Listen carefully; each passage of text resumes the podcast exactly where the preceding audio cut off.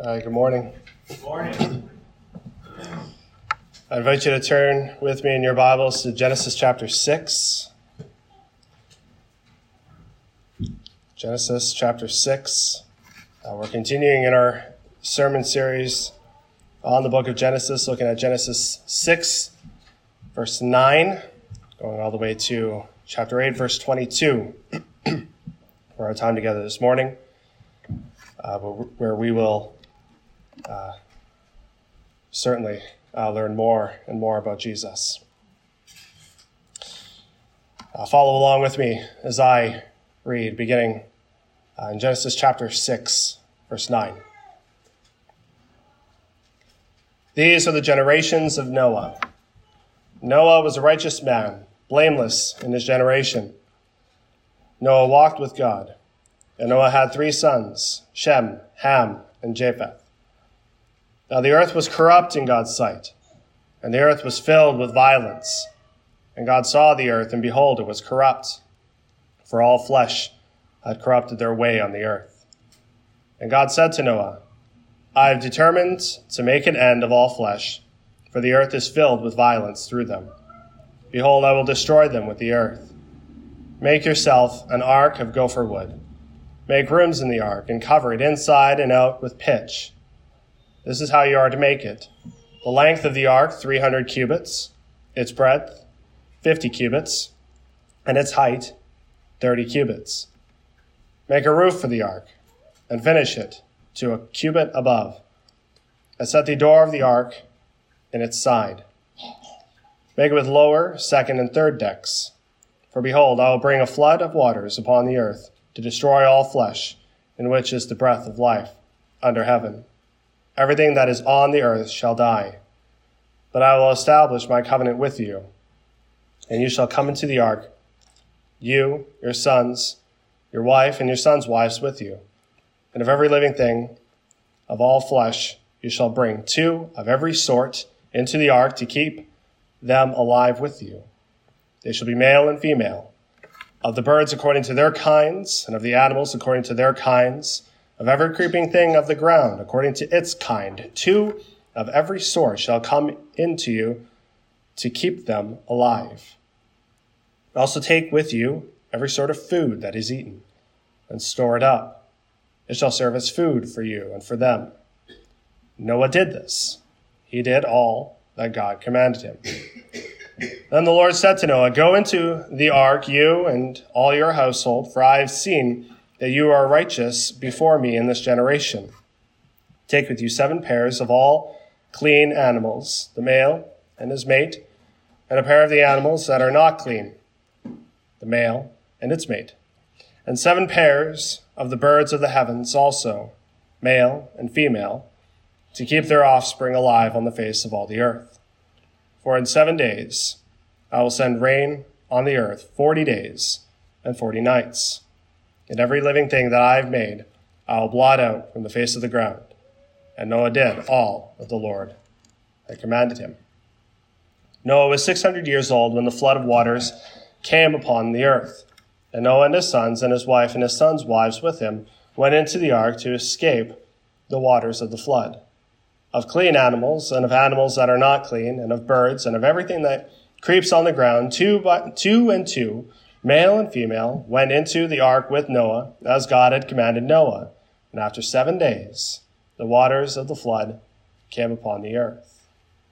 In the six hundredth year of Noah's life, in the second month, on the seventeenth day of the month, on that day, all the fountains of the great deep burst forth, and the windows of the heavens were opened, and rain fell upon the earth forty days and forty nights.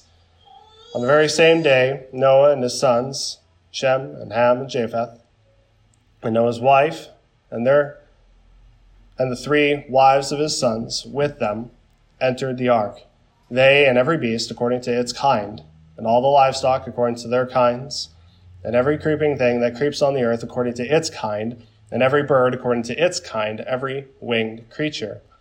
They went into the ark with Noah, two and two, of all flesh in which there was the breath of life. And those that entered, male and female, of all flesh, went in as God commanded them. And the Lord shut him in. The flood continued 40 days on the earth. The waters increased and bore up the ark, and it rose high above the earth. The waters prevailed and increased greatly on the earth, and the ark floated on the face of the waters. And the waters prevailed so mightily on the earth that all the high mountains under the whole heaven were covered. The waters prevailed above the mountains, covering them fifteen cubits deep. And all flesh died that moved on the earth birds, livestock, beasts, all swarming creatures that swarm on the earth, and all mankind. Everything on the dry land, in whose nostrils was the breath of life, died. He blotted out every living thing that was on the face of the ground man and animals and creeping things and birds of the heavens. They were blotted out from the earth. Only Noah was left, and those who were with him in the ark, and the waters prevailed on the earth 150 days. But God remembered Noah and all the beasts and all the livestock that were with him in the ark. And God made a wind blow over the earth, and the waters subsided. The fountains of the deep and the windows of the heavens were closed. The rain from the heavens was restrained, and the waters receded from the earth continually. At the end of 150 days, the waters had abated. And in the seventh month, on the seventeenth day of the month, the ark came to rest on the mountains of Ararat. And the waters continued to abate until the tenth month. In the tenth month, on the first day of the month, the tops of the mountains were seen. At the end of forty days, Noah opened the window of the ark that he had made and sent forth a raven. It went to and fro until the waters were dried up from the earth. Then he sent forth a dove from him to see if the waters had subsided from the face of the ground. But the dove found no place to set her foot. And she returned to him to the ark, for the waters were still on the face of the whole earth. So he put out his hand and took her and brought her into the ark with him. He waited another seven days, and again he sent forth the dove out of the ark. And the dove came back to him in the evening, and behold, in her mouth was a freshly plucked olive leaf. So Noah knew that the waters had subsided from the earth. Then he waited another seven days and sent forth the dove, and she did not return to him any more. In the six hundred and first year, in the first month, the first day of the month, the waters were dried from off the earth. And Noah removed the covering of the ark and looked, and behold, the face of the ground was dry. In the second month, on the twenty seventh day of the month, the earth had dried out. Then God said to Noah, Go out from the ark, you and your wife, and your sons, and your sons' wives with you.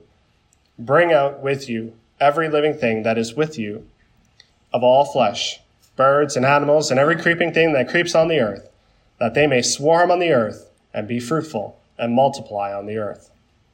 So Noah went out, and his sons, and his wife, and his sons' wives with him. Every beast, every creeping thing, and every bird, everything that moves on the earth, went out by families from the ark. Then Noah built an altar to the Lord, and took some of every clean animal, and some of every clean bird, and offered burnt offerings on the altar. And when the Lord smelled the pleasing aroma, the Lord said in his heart, I will never again curse the ground because of man, for the intention of man's heart is evil from his youth. Neither will I ever again strike down every living creature as I have done, while the earth remains, seed time and harvest, cold and heat, summer and winter, day and night shall not cease. May God bless the reading of his word.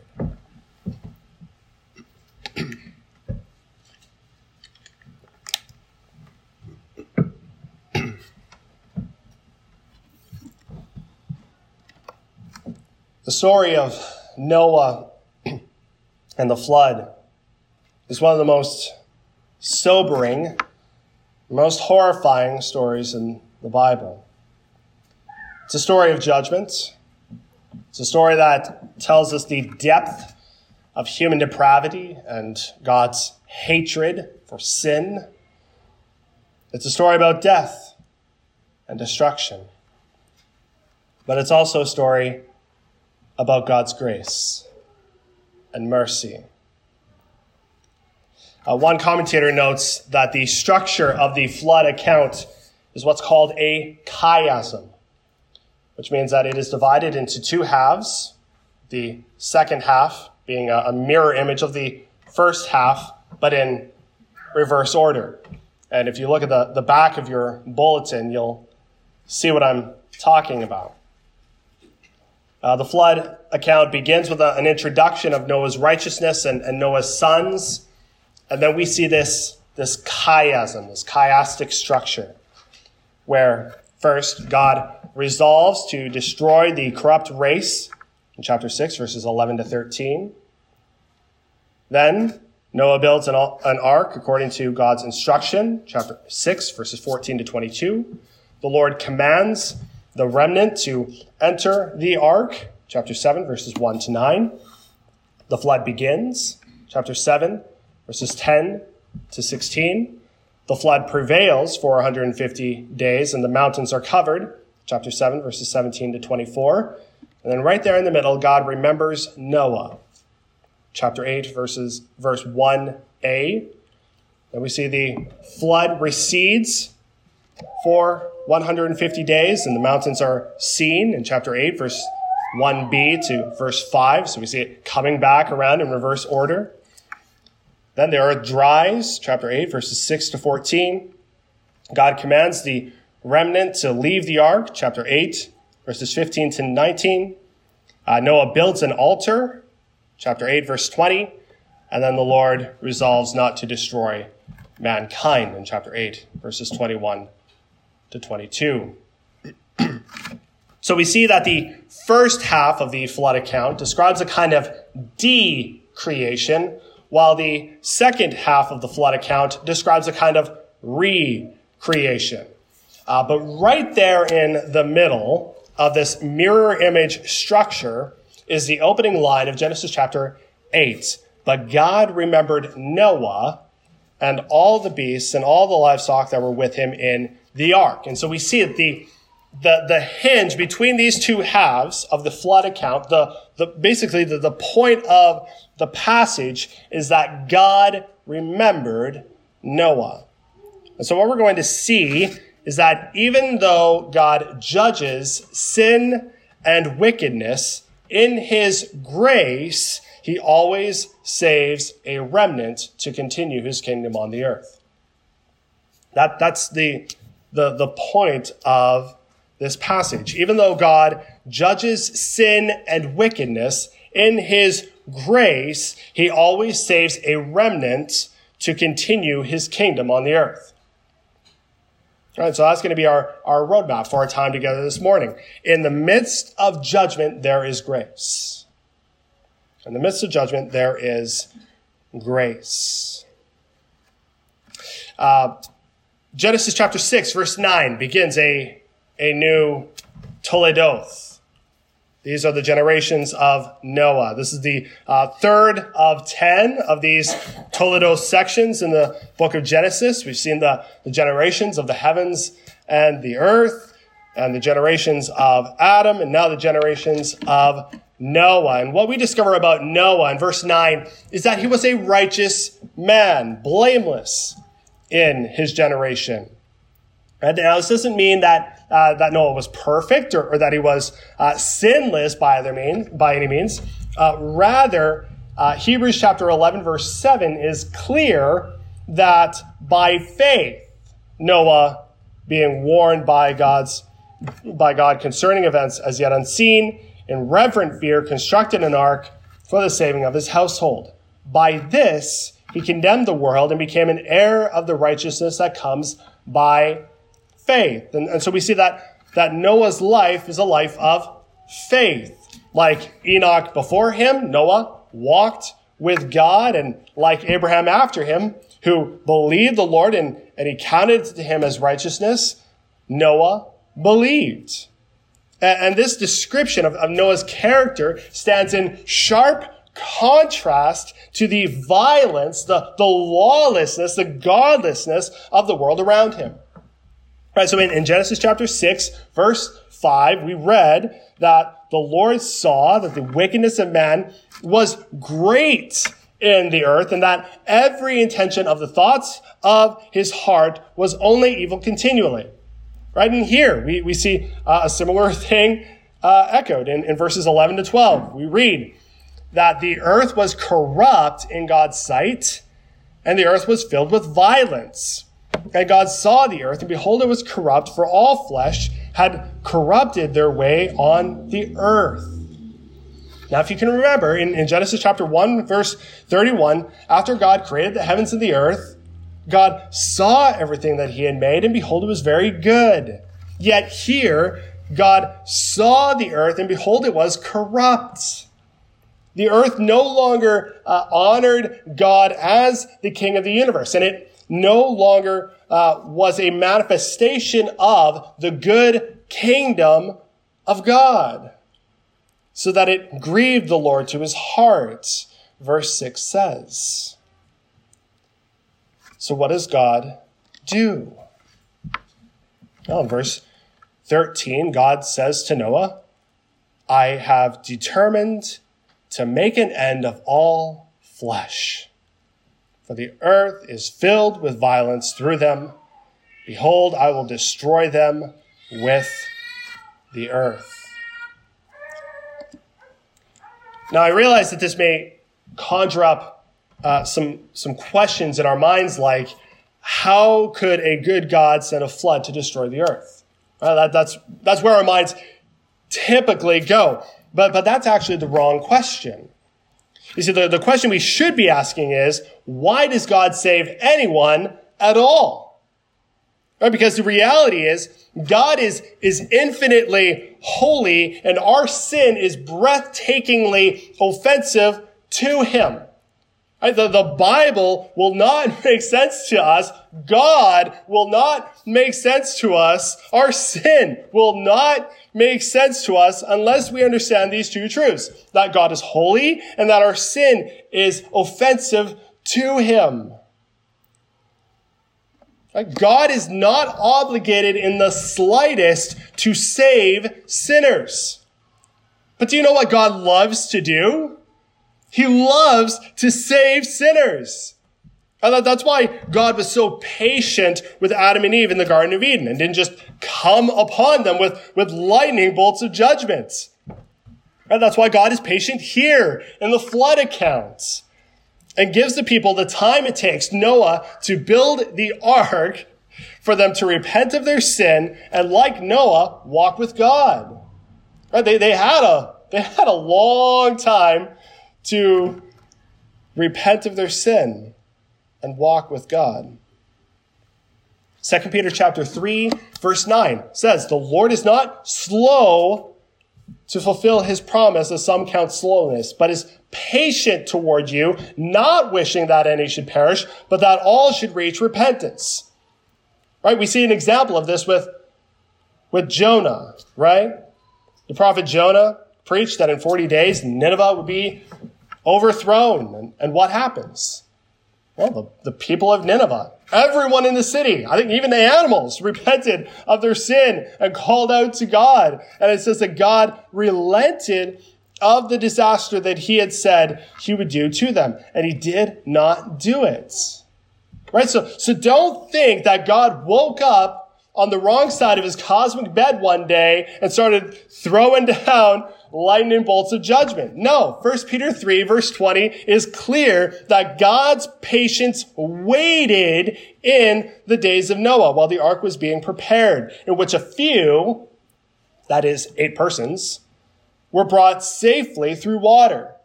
And so we see that God waited patiently for them to repent, but they did not repent. God was long suffering with man's evil on the earth, but eventually God pronounces judgment. And we see the effects of God's judgment in Genesis 7, verses 21 to 22, where we read that all flesh died. That moved on the earth birds, livestock, beasts, all swarming creatures that swarm on the earth, and all mankind. You, you see the the word all there, It's all encompassing. Everything on the dry land in whose nostrils was the breath of life died. Just as God had promised back in, in Genesis 6, verse 7, verse 23 says that he blotted out every living thing that was on the face of the ground. Man and animals and creeping things and birds of the heavens, they were, they were all blotted out from the earth. Right? This isn't a, a, a cute Sunday school story for kids. And hey, I, I grew up with the Lord told Noah to build him an arky arky, right? I grew up in that generation. Some of y'all taught, taught that generation. Right? But do we understand the, the theological implications of what we're being shown here? Do, do we understand that, that God is unrivaled in power and majesty? And that human sinfulness is worse than we think? And that God is entirely just to judge human sin? Do we, do we understand these theological implications? Right, we, we see God's judgment of human sin later on in Genesis in the complete destruction of Sodom and Gomorrah. We see God's judgment of Israel when a whole generation dies in the wilderness and does not enter the promised land. We see God's judgment in the deportation of the northern kingdom of Israel to Assyria and the southern kingdom of Judah to Babylon. Finally, we see God's judgment of human sin at the cross where Jesus died for the sins of the whole world, 1 John 2 verse 2 says. Right? All of these judgments of God point to God's sudden final judgment at the second coming of Christ. In, in, Matthew 24, verses 37 to 39, Jesus says, For as were the days of Noah, so will be the coming of the Son of Man. For as in those days before the flood, they were eating and drinking, marrying and, and giving in marriage, and until the day when Noah entered the ark, and they were unaware until the flood came and swept them all away. So will be the coming of the Son of Man. But praise God that He still loves to save sinners.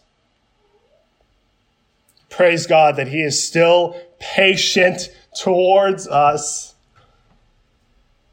Now, the, the ultimate consequence for sin wasn't expressed by the flood, but rather it fell on Jesus at the cross. The flood was violent, but God took on human flesh and died a violent death at the hands of violent men, a death that became the very means he would use to save sinners. In the, the flood account, the, the wicked died and the righteous one was spared, but with Jesus, the wicked were spared and the righteous one sank beneath the waters of death. Noah survived the flood by taking shelter in the ark, but in his life, death, and resurrection, Jesus became a shelter, not just for his own family, but for all of creation so that even though God judges sin and wickedness in his grace, he always saves a remnant to continue his kingdom on the earth. Even though God pronounces judgment, we see that God's judgment is infused with redeeming grace. As God saves Noah and his family and a selection of animals.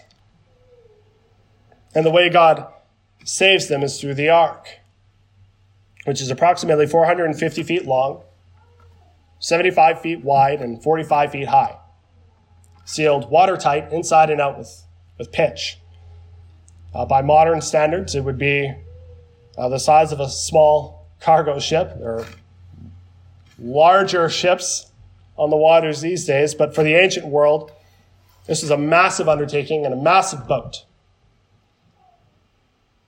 Now, outside the flood account, the only other place where the Hebrew word for ark appears in the Old Testament is interestingly enough in Exodus chapter 2, verses 3 and 5, where it is translated as basket. The basket into which Moses' mother placed him to drift down the Nile. So just as the great pitch covered ark preserved uh, Noah and his family from a watery death, so also the tiny pitch covered basket preserved Noah, uh, Moses. But then uh, Noah's ark also represents another ark, the Ark of the Covenant. In, in Exodus chapter 37, uh, we read that the Ark of the Covenant was made not with gopher wood, but with acacia wood. 45 inches long, 27 inches wide, and 27 inches high. We get its, we get its dimensions. And that it was covered inside and outside, not with pitch, but with gold. So that while Noah's ark and, and Moses' basket represents deliverance from death, the Ark of the Covenant was the place where God's people would be delivered from sin. Uh, and ultimately, they, they all point forward to the, the manger that would contain the Messiah and the cross upon which the Messiah would ultimately be crucified, showing, the, showing that full and final salvation comes through the ark of Jesus Christ, who said, I am the door. If anyone comes, if anyone enters by me, he will be saved. John 10 verse 9 says. And so there's the, the ark of Jesus Christ that is before us in this story. Uh, the tension continues to build, though. Uh, in Genesis 6, verse 17, God says, I will bring a flood of waters upon the earth to destroy all flesh, in which is the breath of life under heaven everything that is on the earth shall die. So we see that the flood is no accident. It is a deliberate act of God to destroy that which is turned intrinsically evil. But again, God's judgment is infused with redeeming grace. As God says in verse 18, but I will establish my covenant with you. This is the uh, first time in the Bible we actually see the, the Hebrew word barit, which is covenant. Uh, Lord willing, we'll look at uh, this covenant more in a few weeks when we get into Genesis chapter 9. Uh, but notice that, that God is establishing a special covenant relationship with Noah, uh, similar to what he did with Adam, and that God promises at this point to uh, keep alive Noah and his family and, and all the creatures that we're going to be in the ark with him. So that even though God judges sin and wickedness, in his grace, he always saves the remnant to continue his kingdom on the earth. And we see this in the, in the detailed listing of, of all the creatures and, and how many of each creature there was to be. Each creature was to enter the ark. And when we think of the flood, we we think of a- animals coming in by twosies, twosies, right? Elephants and kangaroosies, roosies. Come on, you, you guys know the song. But in Genesis chapter 7, verses 2 to 3, we, we get some clarification. Uh, Noah was to bring one pair of unclean animals and seven pairs of clean animals. Now, what's interesting about this is that we don't read about uh, clean and unclean animal laws until Leviticus chapter 11. Right? Yet here, God is making a distinction between what is clean and what is unclean. Because God is already making preparations for after the flood. And, and you could argue that God is making preparations for after the Exodus already. Right, so that, that, so that when Noah gets off the ark, what's the first thing that he's going to do? Genesis 8 verse 20 says that Noah built an altar to the Lord and took some of every clean animal and some of every clean bird and offer burnt offerings on the altar. And then in, in, Genesis chapter 9, God is going to give the animals to Noah and his family for food, right? And so obviously food and sacrifices are going to require animals, which means that God is already making preparations for after the flood. God already has everything after the flood looked after. And so the ark is going to act as a kind of rescue capsule.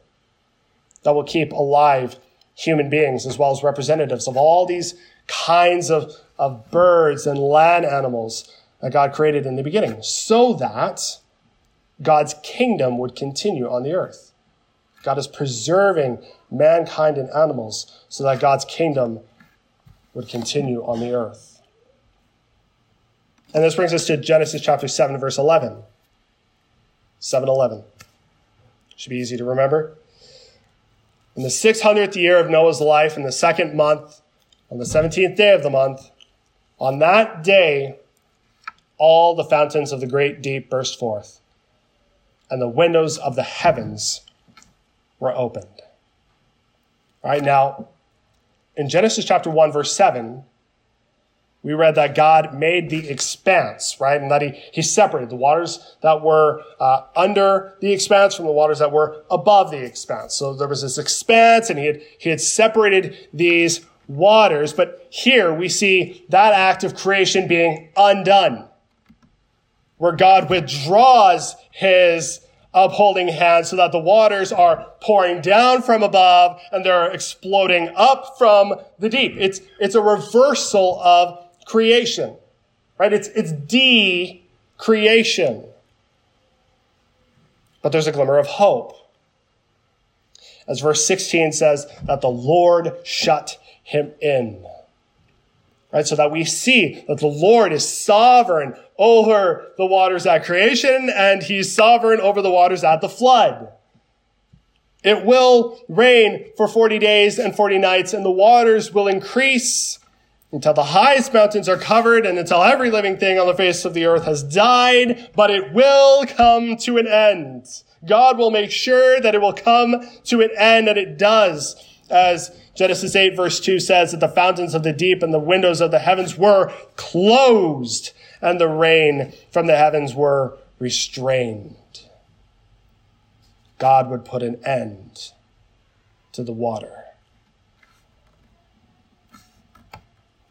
All right, but it would rain for 40 days and 40 nights. And that number 40, as we've seen with the, the number 7, for example, uh, the number 40 is also a significant number in uh, Scripture, as it often indicates uh, a time of trial or testing for the people of God.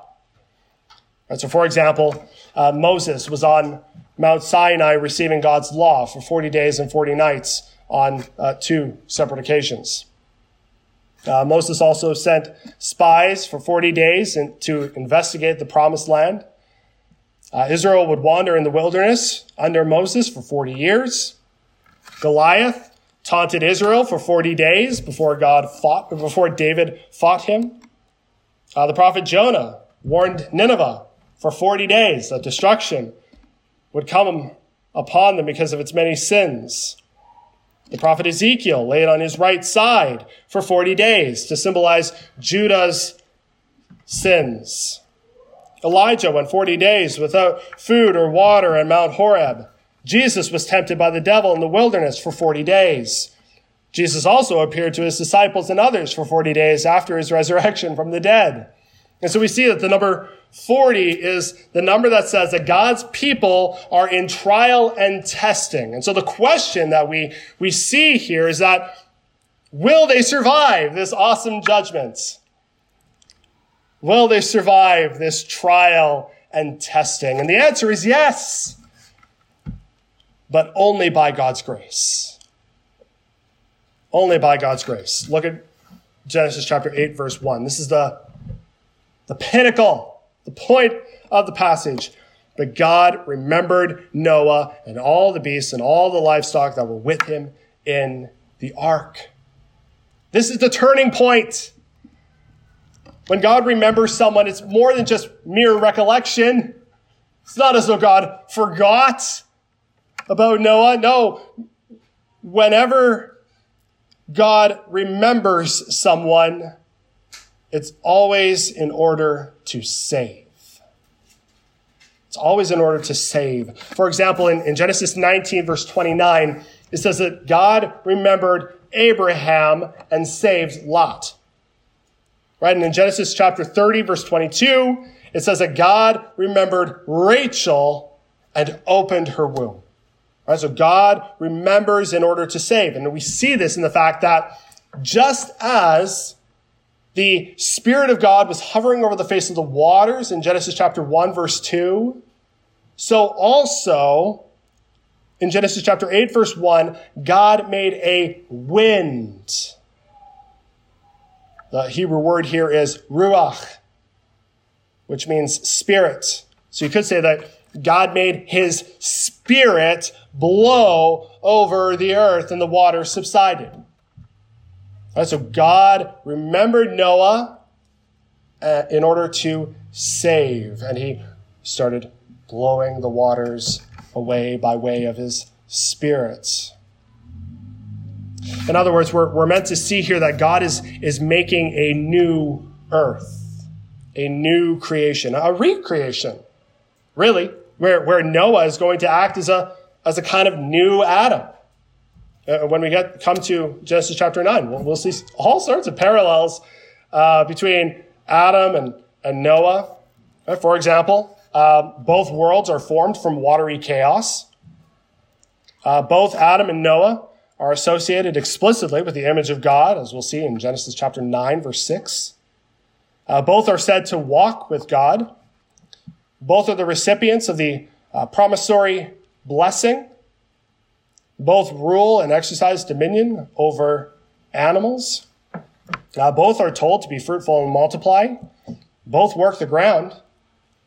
Uh, both sin through the fruit of a tree, and the result of both of their sin is uh, an exposure, a humbling, and an, an, embarrassing wickedness, or not wickedness, nakedness.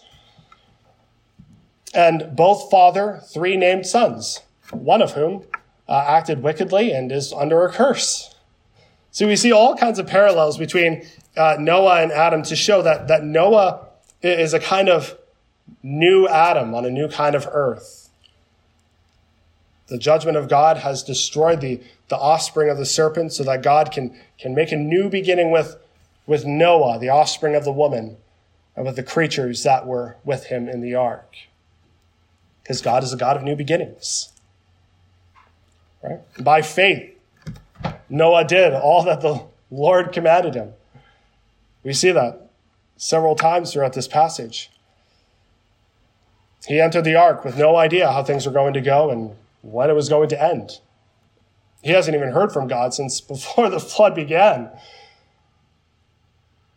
But then finally, finally in Genesis chapter 8, verses 15 to 17, God says to Noah, Go out from the ark uh, you, your wife, and your sons and your sons' wives with you.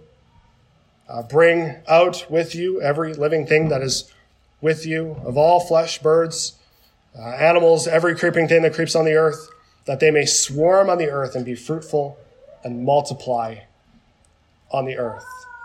And, and, and notice that the, the first thing Noah did is he built an altar to the Lord and he offered burnt offerings on the altar. In other words, Noah follows the pattern of the godly line of Seth by calling on the name of the Lord. The, the earth is the place where the Lord is to be worshiped. Noah recognizes this and he gives the Lord the worship he is due. And the Lord is pleased with this offering. As verses 21 to 22 the Lord says in his heart. That's an interesting phrase. The Lord says in his heart, I will never again curse the ground because of man. For the intention of man's heart is evil from his youth. Neither will I ever again strike down every living creature as I have done. While the earth remains, seed time and harvest, cold and heat, summer and winter, day and night shall not cease. And so we see that, that God recognizes that human beings are still inclined to evil, as the, the next chapter clearly shows.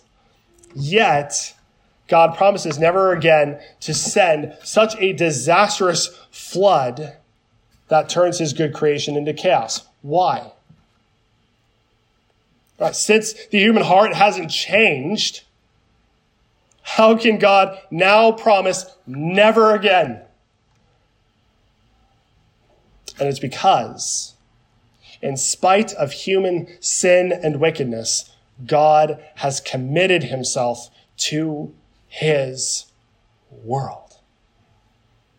God has committed himself to his world. Even though God judges sin and wickedness in his grace, he always saves a remnant to continue his kingdom on the earth.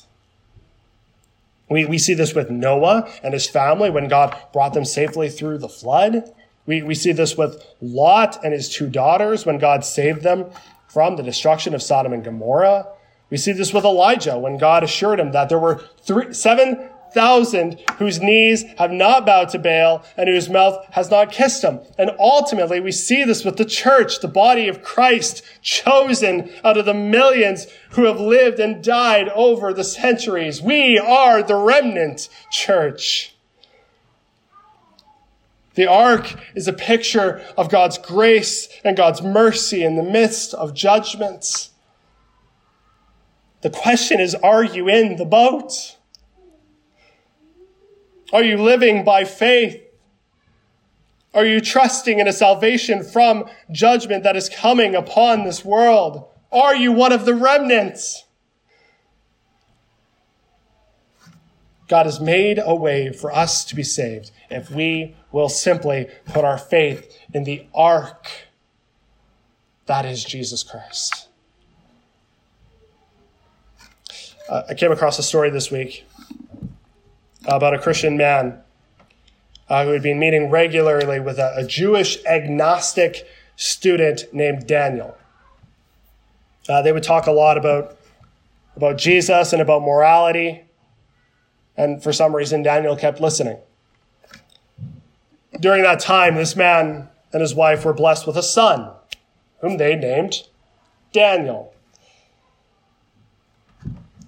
Well, the first time that this man saw Daniel, the student, after the arrival of Daniel, his son, he told him about the good news. Well, Daniel didn't know what the name Daniel meant. So this man told him in Hebrew, it means God is my judge. And without a second's hesitation, he said, Oh, I'm in a lot of trouble.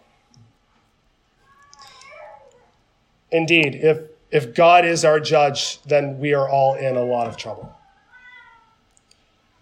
Fortunately, he's not only a righteous judge, but he's also a gracious savior. Only, only the gospel resolves that tension. God demands payment for sin, but he also provides payment for sin.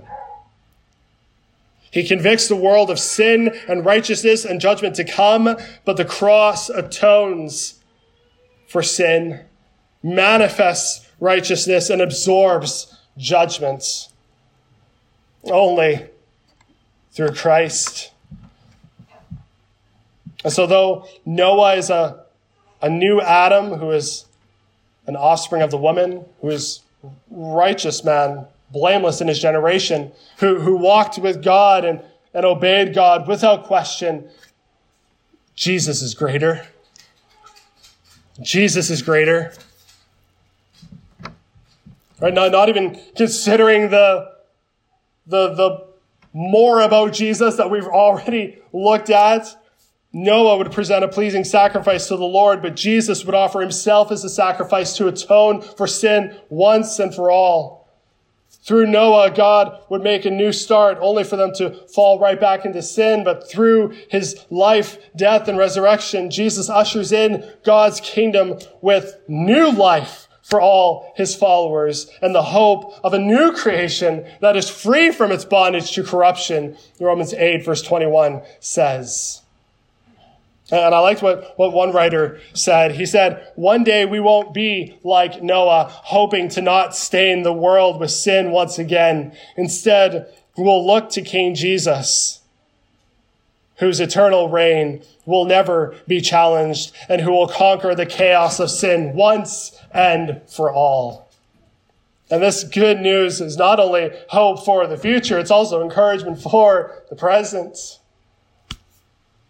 In 2 Peter chapter 2, verses 5 and 9, the apostle Peter writes, If God did not spare the ancient world, but preserved Noah, a herald of righteousness, with seven others when he brought a flood upon the world of the ungodly, then the Lord knows how to rescue the godly from trials and to keep the unrighteous under punishment until the day of judgment. So that in, in the face of, of persecution or, or trial or, or sickness or suffering or, or sword or death, God always saves a remnant to continue his kingdom on the earth. And this should give us hope and courage for today and for every day until Christ comes again. Because as, as Peter again puts it in 2 Peter 3, verse 13, according to his promise, we are waiting for new heavens and a new earth in which righteousness dwells. In Christ, we can count on this new beginning, this new creation, when Jesus will come again to restore his perfect kingdom on the earth. Are you ready? I hope we are. Heavenly Father, we thank you for your word. For as much as the flood account reveals your hatred for sin, and rightfully so, it also reveals your great mercy and grace and love. We give you thanks for calling us and for delivering us and for preserving us for the sake of your great name. We ask that you would help us to respond as faithful men and women in a wicked generation, that you would help us to walk with you even when the world is walking in a different direction. And God, we pray for those who don't know the good news of Jesus Christ. We pray that they would not be unaware when the judgment comes but that they would even now, even today, today is the day of salvation, trust in Jesus Christ for their salvation. We ask this in Jesus' name. Amen.